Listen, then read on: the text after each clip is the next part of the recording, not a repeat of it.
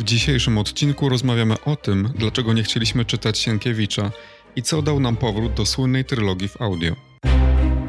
Na miły Bóg. Rozmawiajmy o książkach. Klasyczne brzmienie. Cześć, witajcie w kolejnym odcinku podcastu Na Miły Bóg i w szóstej już odsłonie cyklu Klasyczne Brzmienie. Rozmawiamy w nim o klasycznych dziełach literackich, których wysłuchaliśmy w wersji audio. Partnerem cyklu Klasyczne Brzmienie jest Audioteka, oferująca największy wybór audiobooków po polsku. Tylko dobrze opowiedziane historie. Dziś Was chyba zaskoczymy, tak jak zaskoczyliśmy samych siebie z Maćkiem. Sięgnęliśmy bowiem po chyba najbardziej klasyczną z polskich klasyków pozycję książkową. Pozycję, którą zna chyba każdy Polak i którą połowa naszego narodu uwielbia, a druga połowa wręcz przeciwnie. No i co? Nadszedł ten czas chyba, Maćku, aby wypowiedzieć w końcu te słowa, że dziś porozmawiamy o ogniem i mieczem. Cześć. No, tak jak wspomniałeś, w tym cyklu faktycznie omawiamy klasykę literatury, której słuchamy w audio. Więc gdy tylko pojawiła się nowa superprodukcja audioteki Ogniem i Mieczem Henryka Sienkiewicza, to oczywiście mogłoby się wydawać, że chętnie po nią sięgniemy. E, tym bardziej, że ona od razu wskoczyła na pierwsze miejsce najchętniej słuchanych audiobooków. Jest tam zresztą do dziś, a od premiery no, minął już ponad miesiąc. I ta produkcja zbiera też w większości świetne komentarze. Podejrzałem, co tam ludzie piszą, jest ich kilkaset. E, może o samej produkcji powiemy więcej za chwilę, e, bo ja na początku chciałbym podkreślić to, że mi ten Sienkiewicz zupełnie nie leżał. I w tym sensie faktycznie się zaskoczyliśmy, że, że jednak go wysłuchaliśmy. Mówię to ze szczerości wobec naszych słuchaczy i słuchaczek. Najzwyczajniej w świecie mnie to po prostu nie zainteresowało. I właściwie zacząłem zastanawiać się, dlaczego tak jest. No i z tego zastanawiania powstał dzisiejszy odcinek, bo myślę, że to jest po prostu świetny temat do rozmowy właśnie dla podcastu literackiego Uf Cały Sienkiewicz. E, no i gdy zastanawiałem się, dlaczego tak jest, że mnie do niego w ogóle nie ciągnie, no to się zaczęło. No bo typowa lektura, bo klasowe wychodzenie do kina, e, bo ku pokrzepieniu serc, jakaś taka trauma szkolna może się tutaj też zamanifestowała. Ktoś oczywiście może powiedzieć, że proces kawki, który też omawialiśmy, to również powieść omawiana w szkołach, ale moim zdaniem to nie jest ten sam ciężar. Sienkiewicza jednak wkłada nam się do głów od małego, zresztą pewnie słusznie, bo to jest pierwszy literacki Nobel w historii polskiej literatury, szósty z kolei literacki Nobel przyznany od początku istnienia tej nagrody, w kontekście wpływu na polską kulturę, oczywiście jest to nazwisko wybitne i moim zdaniem no, to nie, nie podlega żadnej dyskusji. Zresztą cała trylogia Sienkiewicza y, uważana jest za największe dzieło polskiej literatury, choć wiemy przecież, że autor słynie na całym świecie raczej z powodu Quo a nie Ogniem i Mieczem. E, dzisiaj wiemy także przecież, że ta trylogia nie jest wierna e, historii w 100%, no i ma też swoje pewne grzechy.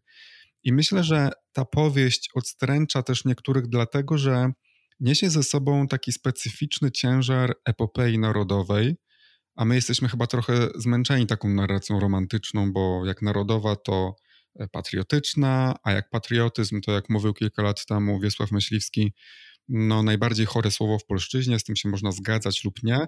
Natomiast chyba nie ma co dyskutować, że faktycznie to słowo stało się bardzo zużyte. Możemy um, też pewnie powiedzieć, że zawłaszczone, znaczeniowo wypaczone. I to mi się gdzieś tak to wszystko łączyło ze sobą. Ja po prostu nie miałem ochoty wchodzić w ten świat.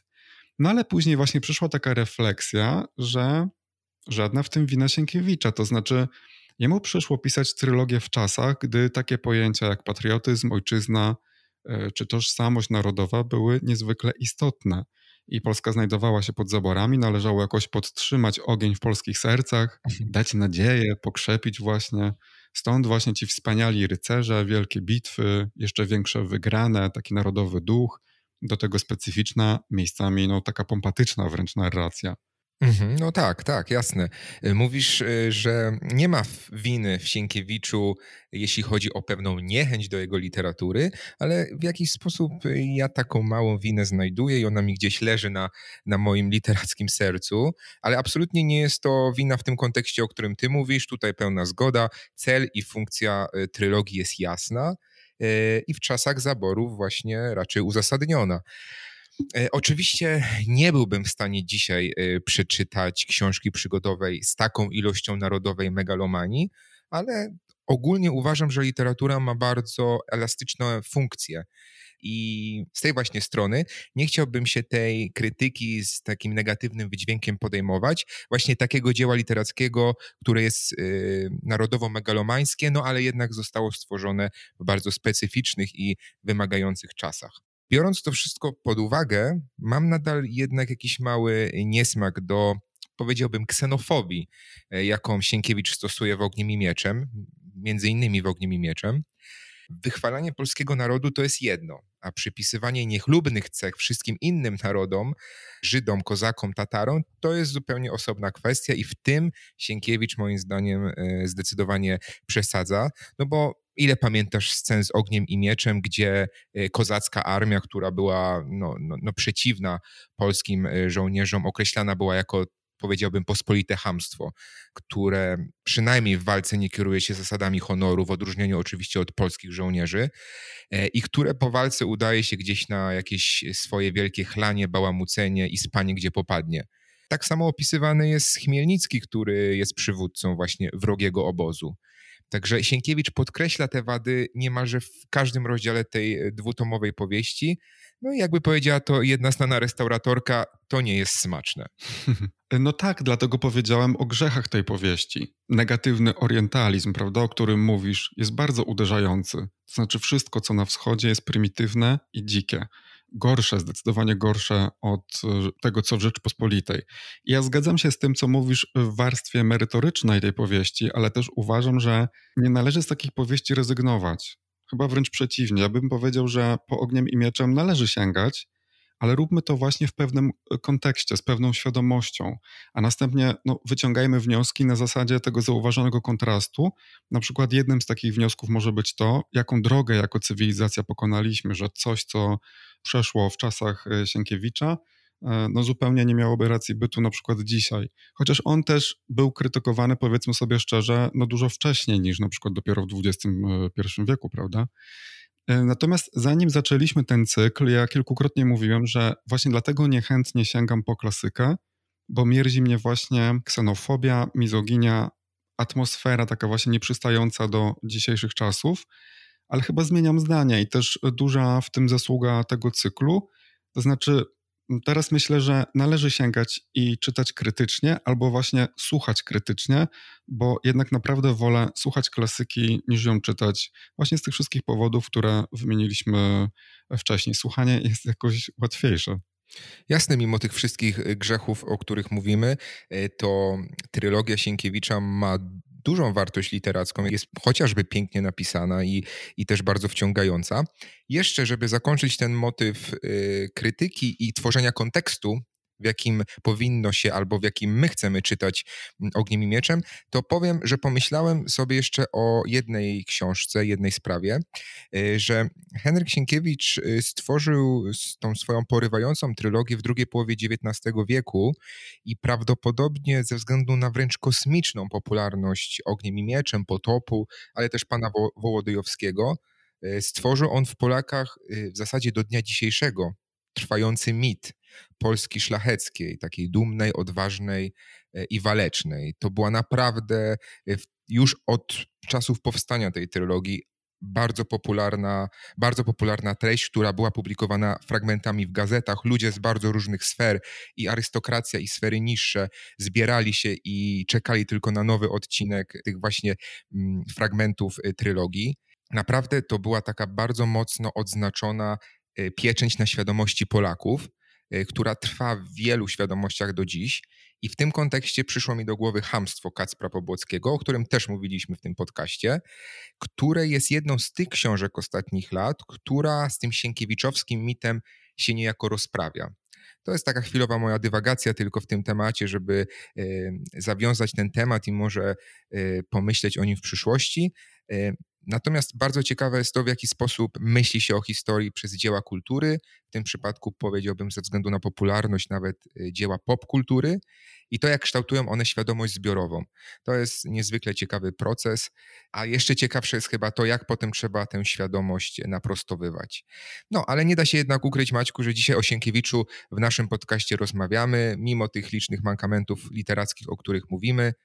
No więc właśnie, dlaczego?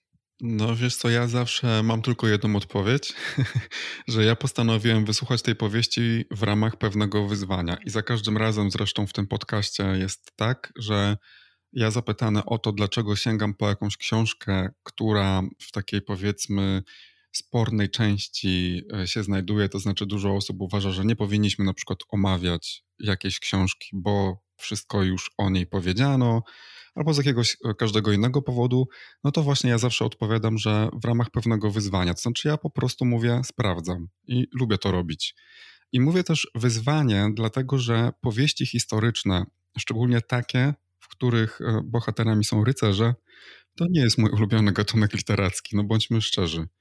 E, ale też szczerze wierzę właśnie w to, że jeżeli ktoś zajmuje się literaturą, rozmawia o książkach, to po prostu musi znać Sienkiewicza. I tutaj nie chodzi o gusta, tylko o pewną wiedzę powszechną z zakresu literatury, do której niewątpliwie należy zaliczyć jego dzieła. I na przykład przede mną wciąż księgi Jakubowa, o których też już parę razy wspominaliśmy, może w końcu je przeczytamy. I z rozmów o tej książce wiemy już, że w pewnej części Tokarczuk polemizuje z Sienkiewiczem. I pamiętam, że czytałem na przykład Empuzjon bez znajomości czarodziejskiej góry, czego żałowałem. Mówiliśmy e, o tym w tym podcaście. I po prostu miałem wrażenie, że coś mnie omija. I teraz e, mam szansę przygotować się trochę lepiej. E, chociaż podejrzewam, że oczywiście to nie jest ten sam poziom dialogu literackiego z Sienkiewiczem, co z Manem, mimo że na przykład spotkałem się z takimi opiniami, że księgi Jakubowe są rewersem trylogii. E, ja oczywiście czytałem trylogię, ale to było ponad 25 lat temu i raczej bez większego entuzjazmu, oczywiście z tego co pamiętam. E, I z tego powodu nie sądzę, abym w dorosłym życiu kiedykolwiek sięgnął ponownie e, po tekst pisany, to znaczy po wdrukowaną książkę. I ja też myślę, że bardzo duża część młodych ludzi niestety również na to nie ma ochoty, a musi to robić, bo zdaje się, że to nadal jest lektura obowiązkowa. Tutaj mogę się my, mylić, bo ja oczywiście w ocenie tych najnowszych, najmłodszych pokoleń zazwyczaj jestem pesymistą. Nie wiem, jak jest naprawdę, no ale tak to sobie wyobrażam.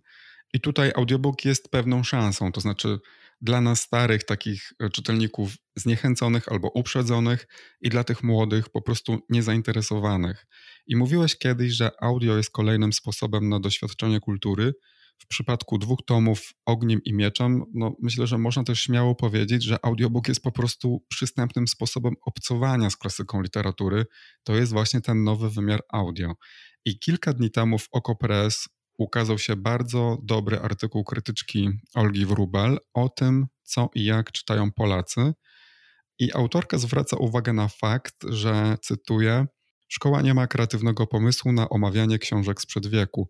Nie umieszcza ich w kontekście historycznym, społecznym, językowym. Nikt nie mówi dzieciom, dlaczego Mary i Colin pomiatają służbą, dlaczego w akademii są sami chłopcy, a Mikołaj mówi Zuzannie i Łucji, że dziewczynki i kobiety brzydko wyglądają na wojnie. Tutaj Wróbel oczywiście odwołuje się m.in. do Akademii Pana Kleksa, do opowieści z Narni, do Tajemniczego Ogrodu. Później dodaje jeszcze, że skoro dzieci muszą już czytać te wszystkie ramoty, to niech robią to właśnie w audio. I tutaj mi się oczywiście przy tym zdaniu zapaliła lampka, że to jest właściwie to, co my robimy e, i o czym mówimy w tym podcaście w, e, w ramach tego cyklu. I spójrz na to tak. Nas, ludzi komentujących literaturę, czytających nałogowo, Sienkiewicz zupełnie nie kręci. No to jak on ma kręcić dzisiejszych nastolatków, którzy mimo wszystko jednak są w dużym, w dużym procencie odłączeni od literatury, takie mam wrażenie. A jednocześnie, jeśli ktoś mnie spyta, czy uważam, że nowe pokolenia powinny znać Sienkiewicza, to odpowiem, że tak. I właśnie podsunę im wtedy te superprodukcje. No to jest fajny pomysł, chociaż ja muszę powiedzieć, że na przykład potop w liceum e, czytałem z ogromnym entuzjazmem i to była jedna z moich ulubionych lektur szkoły średniej obok Mistrza i Małgorzaty, Zbrodni i Kary, Lalki, Dżumy. Tak sobie przypominam teraz te książki moje ulubione z czasów szkolnych. E, ale to wszystko właśnie za sprawą tego, że w liceum to wszystko, o czym mówiłem, czyli ta ksenofobia, megalomania, to w książkach Sienkiewicza mi nie przeszkadzała, a pochłaniała mnie za to cała przygoda, jaka w tych opowieściach była ukryta. Sięgam więc dziś po jedną z książek Sienkiewicza, aby zapewnić sobie po prostu rozrywkę na wysokim poziomie i, i jakby audioteka mi to umożliwia. W Ogniem i Mieczem, które też było napisane trochę na modłę awanturniczych opowieści z Dzikiego Zachodu, Sienkiewicz y, powołał przecież do życia bardzo wyrazistą plejadę narodowych bohaterów. Te postacie są ikonami do dzisiaj, o nich się mówi, je się przywołuje właśnie w różnego rodzaju powiedzeniach, różnych kontekstach, jeśli chce się kogoś określić cechami tych bohaterów. Akcja też jest wartka, trzymająca w napięciu. Te podróże konno po stepie, błądzenie po lasach, bitwy, pojedynki, awantury, później biesiady. To jest wszystko napisane fantastycznie i tutaj audioteka miała bez wątpienia materiał do zrobienia epickiego audiobooka i to się udało. To było fantastyczne przeżycie. Tak, y, to zdecydowanie jest audiobook epicki. Ja powiem wprost, że przepadłem słuchając. I tak jak nie chciałem się za to w ogóle zabierać, no to autentycznie mnie to wciągnęło i to dosyć szybko. Pamiętam, że pisałem ci jakoś tak dosyć wcześnie, po pierwszej godzinie jakoś, że, y, że chcę słuchać tego dalej i jest super. I, I podejrzewam, że to się zadziało z dwóch powodów.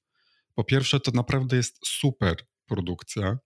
E, a po drugie, o czym mam nadzieję jeszcze dzisiaj porozmawiamy, że Sienkiewicz stosuje chwyty typowe dla literatury popularnej, więc wiadomo, że ta fabuła po prostu sama wchodzi.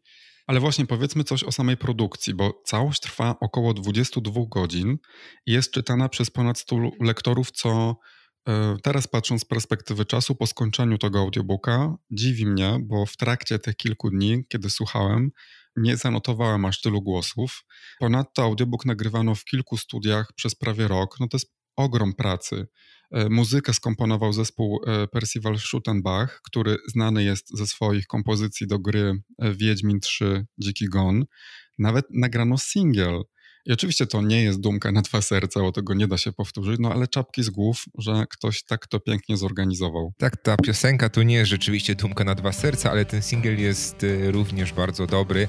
On otwiera i zamyka ten audiobook e, i w zasadzie jest po prostu tak dobry, że ja sobie do dzisiaj nucę ten fragment. Hej na stepach, krwią spływać zaczyna, ogniem i mieczem poraniona nieszczęsna kraina.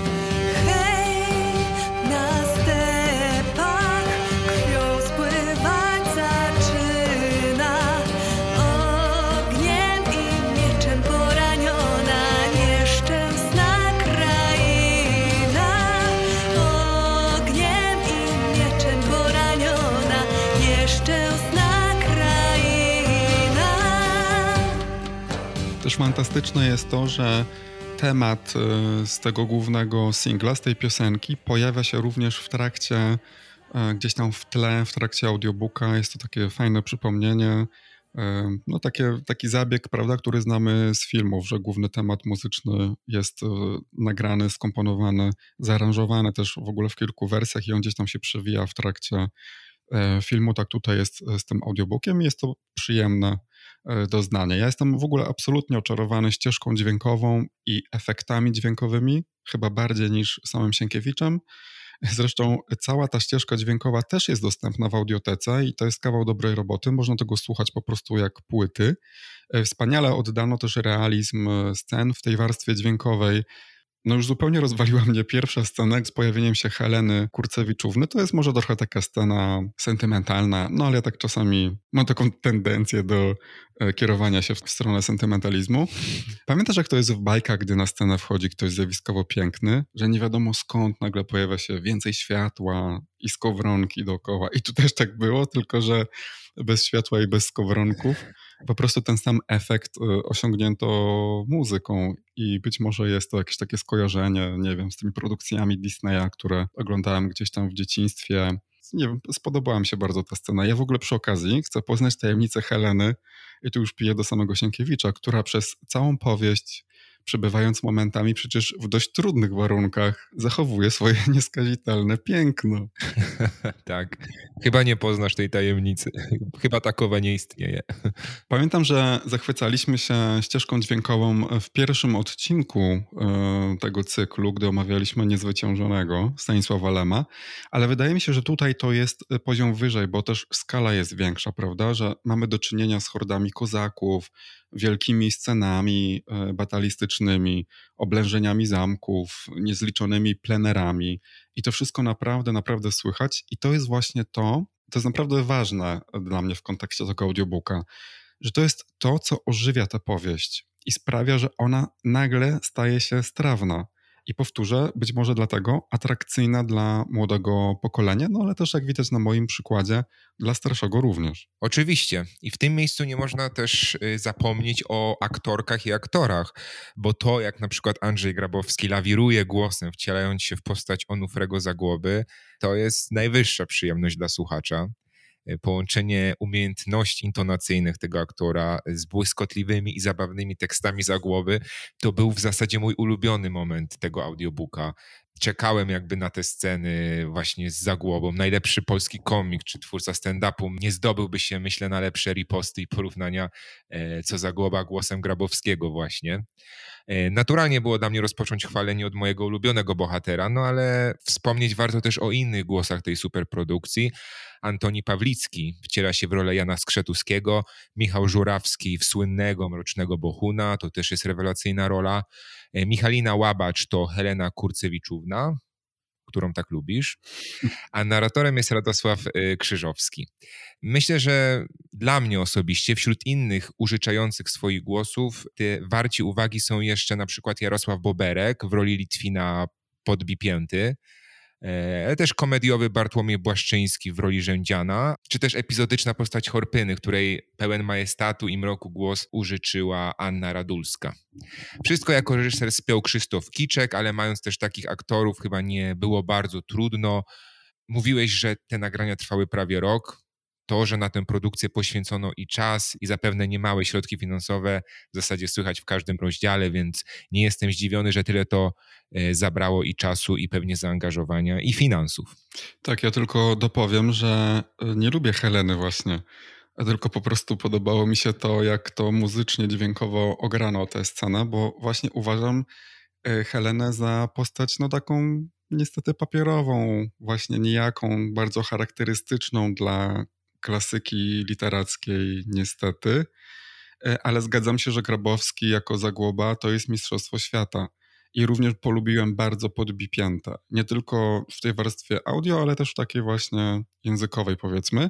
Natomiast no, to nie najlepiej świadczy jednak o Sienkiewiczu, że najfajniejsze postaci w jego książce, no to właśnie bohaterzy dalszych e, planów. I o ile jestem w stanie jeszcze zrozumieć e, tę biedną Helenę, no taka przypadła jej rola, no to, to, to Skrzetuskiego jednak nie.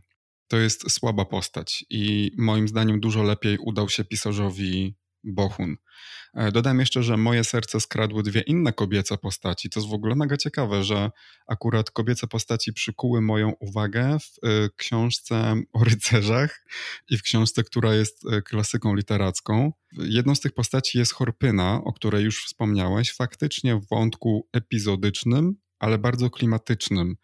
Oraz grana przez Danutę Stankę Kniachini Kurcewiczowa, która nie pojawiała się zbyt często i szybko też umarła w tej książce, ale ona przykuła właśnie moją uwagę, bo taka wyrachowana i nieokrzesana babka to chyba jednak rzadkość e, w klasyce literackiej. Mm, niestety najczęściej kobiety bywały wówczas albo pięknymi płotkami śniegu, właśnie jak Helena, albo czarownicami jak Horpyna. Tymczasem Kniachini jest taką postacią e, bardzo, bardzo wyrazistą, mało charakterystyczną i pewnie dlatego też zwróciłem na to uwagę, bo słuchałem tej książki już z perspektywy właśnie XXI wieku. Natomiast wrócę na chwilę do tego, co powiedziałeś o potopie, że pochłonęła cię przygoda. Mnie ten rodzaj przygody właśnie nigdy jakoś nie pociągał, ale widzę go też oczywiście teraz w Ogniem i Mieczem jest takie słynne zdanie Gombrowicza o Sienkiewiczu, że to pierwszorzędny pisarz, drugorzędny i ja zawsze rozumiałem to zdanie negatywnie, a teraz myślę sobie, że pomimo faktu, że Gombrowicz pastwił się nad Sienkiewiczem no, bez większej litości, zresztą nie tylko on, że to zdanie brzmi w jakimś sensie też pozytywnie. To znaczy, rozumiem je też tak, że Sienkiewicz stworzył wspaniałe, wielkie powieści historyczno-przygodowe i że napisał je bez zarzutu, e, że napisał je właśnie pierwszorzędnie, przynajmniej jeśli chodzi o tę warstwę literacką. Bo to, czego nie można e, odmówić Sienkiewiczowi, to umiejętność snucia opowieści i wciągania w nią drugą stronę, czyli właśnie czytelnika czy słuchacza, tak jak w przypadku tego audiobooku. I oczywiście Ogniem i Mieczem może się wydawać za długie, że jest przegadane, możemy myśleć, że, że jest bogate w opisy i tak dalej, ale wiemy to dzisiaj, bo dzisiaj prawie nikt tak już nie pisze. Natomiast 140 lat temu oczywiście tak właśnie się pisało. A mimo to i może duża e, w tym zasługa wersji właśnie audio, że ta fabuła nadal wciąga. Zwróćmy uwagę na przykład na sztuczki, które dzisiaj powszechnie są stosowane w literaturze rozrywkowej, w literaturze popularnej. Sienkiewicz stosuje przecież cliffhangery, e, czyli kończy rozdziały, przynajmniej niektóre, taki sposób, że trudno nam przerwać y, czytanie y, czy, słuchanie. Ja nigdy sobie z tego nie zdawałem sprawy, zauważyłem to dopiero teraz. I ponadto to jest taka rasowa powieść, czyli mm, taka z wieloma wątkami, y, w miarę dobrymi postaciami, kilkoma mocnymi zwrotami akcji i tak dalej. Fabuła jest dynamiczna, pełna akcji i napięcia. Akcja w ogóle dzieje się w XVII wieku, jeszcze o tym nie powiedzieliśmy, no ale to chyba nie trzeba streszczać. Mamy tu wydarzenia związane e, z powstaniem Chmielnickiego na Ukrainie, ale Sienkiewicz serwuje nam nie tylko właśnie te wojenne zmagania, e, ale również na przykład miłość, intrygi polityczne, heroiczne poświęcenie postaci i trudno się oderwać od takiej mieszanki przygodowo-romantyczno-dramatycznej, prawda? Ja szczerze mówiąc, e, no, no, nie pamiętałem tej powieści właśnie w taki sposób. W młodości no, ten temat niemiłosiernie mnie nudził ale też nie miałem wtedy takiej świadomości o warsztacie literackim, y, jaką mam dzisiaj, i dzisiaj widzę te pisarskie szwy i jestem w stanie je docenić, mimo że ta powieść uważam, no, nie zestarzała się najlepiej właśnie w tej warstwie merytorycznej. A nie wiem, czy pamiętasz, jakimi y, słowami kończy się pierwszy tom. Bar wzięty. No to przecież wspaniałe jest. No i w żadnej innej książce nie powtarzają tak często nazwy naszego podcastu. Na miły Bóg często się pojawia. No właśnie. W ogóle dużo jest świetnych wtrętów językowych. To jest też taka książka bardzo zabawna, dosyć zgrabnie operująca językowym humorem. Dlatego pewnie tak bardzo nam się podoba postać Zagłoby, właśnie wzmocniona jeszcze głosem Grabowskiego, który jest idealny do takich e, przaśnych ról. Czy na przykład w ekranizacji Hoffmana, prawda, rolą Krzysztofa Kowalewskiego to też e, była świetna obsada. No ale też myślę, że oni sami nie daliby rady tego tak pociągnąć, y, bo to są po prostu dobrze napisane postaci i dialogi. Sporo jest zabawnych zwrotów u Sienkiewicza, na przykład nie uciekaj w tę stronę, w którą cię gonić będą, albo na przykład coś, co ja mógłbym sobie przyjąć za maksymę i to też chyba mówi Zagłoba, nie wylewaj wać pan wina, y, czy właśnie inny jego tekst, żeśmy Bohuna usiekli, co jest, co jest bardzo zabawne, y, gdy wiesz, jak ta scena wyglądała naprawdę no albo nieśmiertelne, Boże, Ty to widzisz i nie grzmisz. Momentami ja w ogóle miałem takie wrażenie, że tam się przewija sporo tekstów, którymi mówimy do dzisiaj, które stały się kultowe i przez chwilę nawet zastanawiałem się, bo to jest adaptacja, ale przez chwilę zastanawiałem się, czy tam nie zostało coś uwspółcześnione, bo nie chciało mi się wierzyć, że takie zwroty Sienkiewicz y, napisał w drugiej połowie XIX wieku. Tak, rzeczywiście one zapadają w pamięć e, i myślę, że chociażby dla nich warto sięgnąć po, po chociaż jeden z tomów trylogii. No chyba Maćku ten eksperyment udał nam się i przysporzył nam dużo przyjemności czytelniczej. Tak, myślę, że tak, wiesz co, dużo przyjemności, ale powiedziałbym, że jeszcze więcej refleksji Czyli na przykład właśnie jak czytać książki, z którymi mamy jakiś tam problem, nie? Że, że właściwie na zasadzie takiego kontrastu możemy im się przyglądać. E, no bo sam charakter tej powieści no jest niezwykle epicki, tego nie można Sienkiewiczowi odmówić. Fabuła bez wątpienia jest tam w jakimś sensie emocjonująca, szczególnie jeżeli ktoś uwielbia takie średniowieczne opowieści, właśnie rycerskie przygody i tak dalej, no to pod tym względem jest to świetna książka. I ta superprodukcja audioteki jest na światowym poziomie, jest fenomenalna. Tak, no należy tego słuchać krytycznie i traktować jako fikcję literacką, mając na uwadze, że te kreślone przez Sienkiewicza portrety historyczne w dużej części nie są prawdziwe i są podkręcone oczywiście ze względu na czasy, w których ta książka powstała. I na przykład, o ile ja jestem pewien, że nie sięgnąłbym e, po książkę drukowaną, o tyle słuchanie tego w tle, właśnie w trakcie innych czynności, gdy i tak nie mógłbym czytać, no to uważam to za mm, znakomity kompromis. E, Kamilu, dziękuję Ci za rozmowę o Sienkiewiczu, no i do słyszenia w kolejnym odcinku. Dzięki Maćku za rozmowę. Ja jeszcze tylko dodam, że mimo, że egzamin ósmoklasisty w Polsce skończył się e, w tym tygodniu, w zeszłym tygodniu, e, to mam nadzieję, że uczniowie będą chętnie klikać w nasz odcinek w różnego rodzaju serwisach streamingowych. Partnerem cyklu Klasyczne Brzmienie jest Audioteka, oferująca największy wybór audiobooków po polsku. Tylko dobrze opowiedziane historie. Do usłyszenia.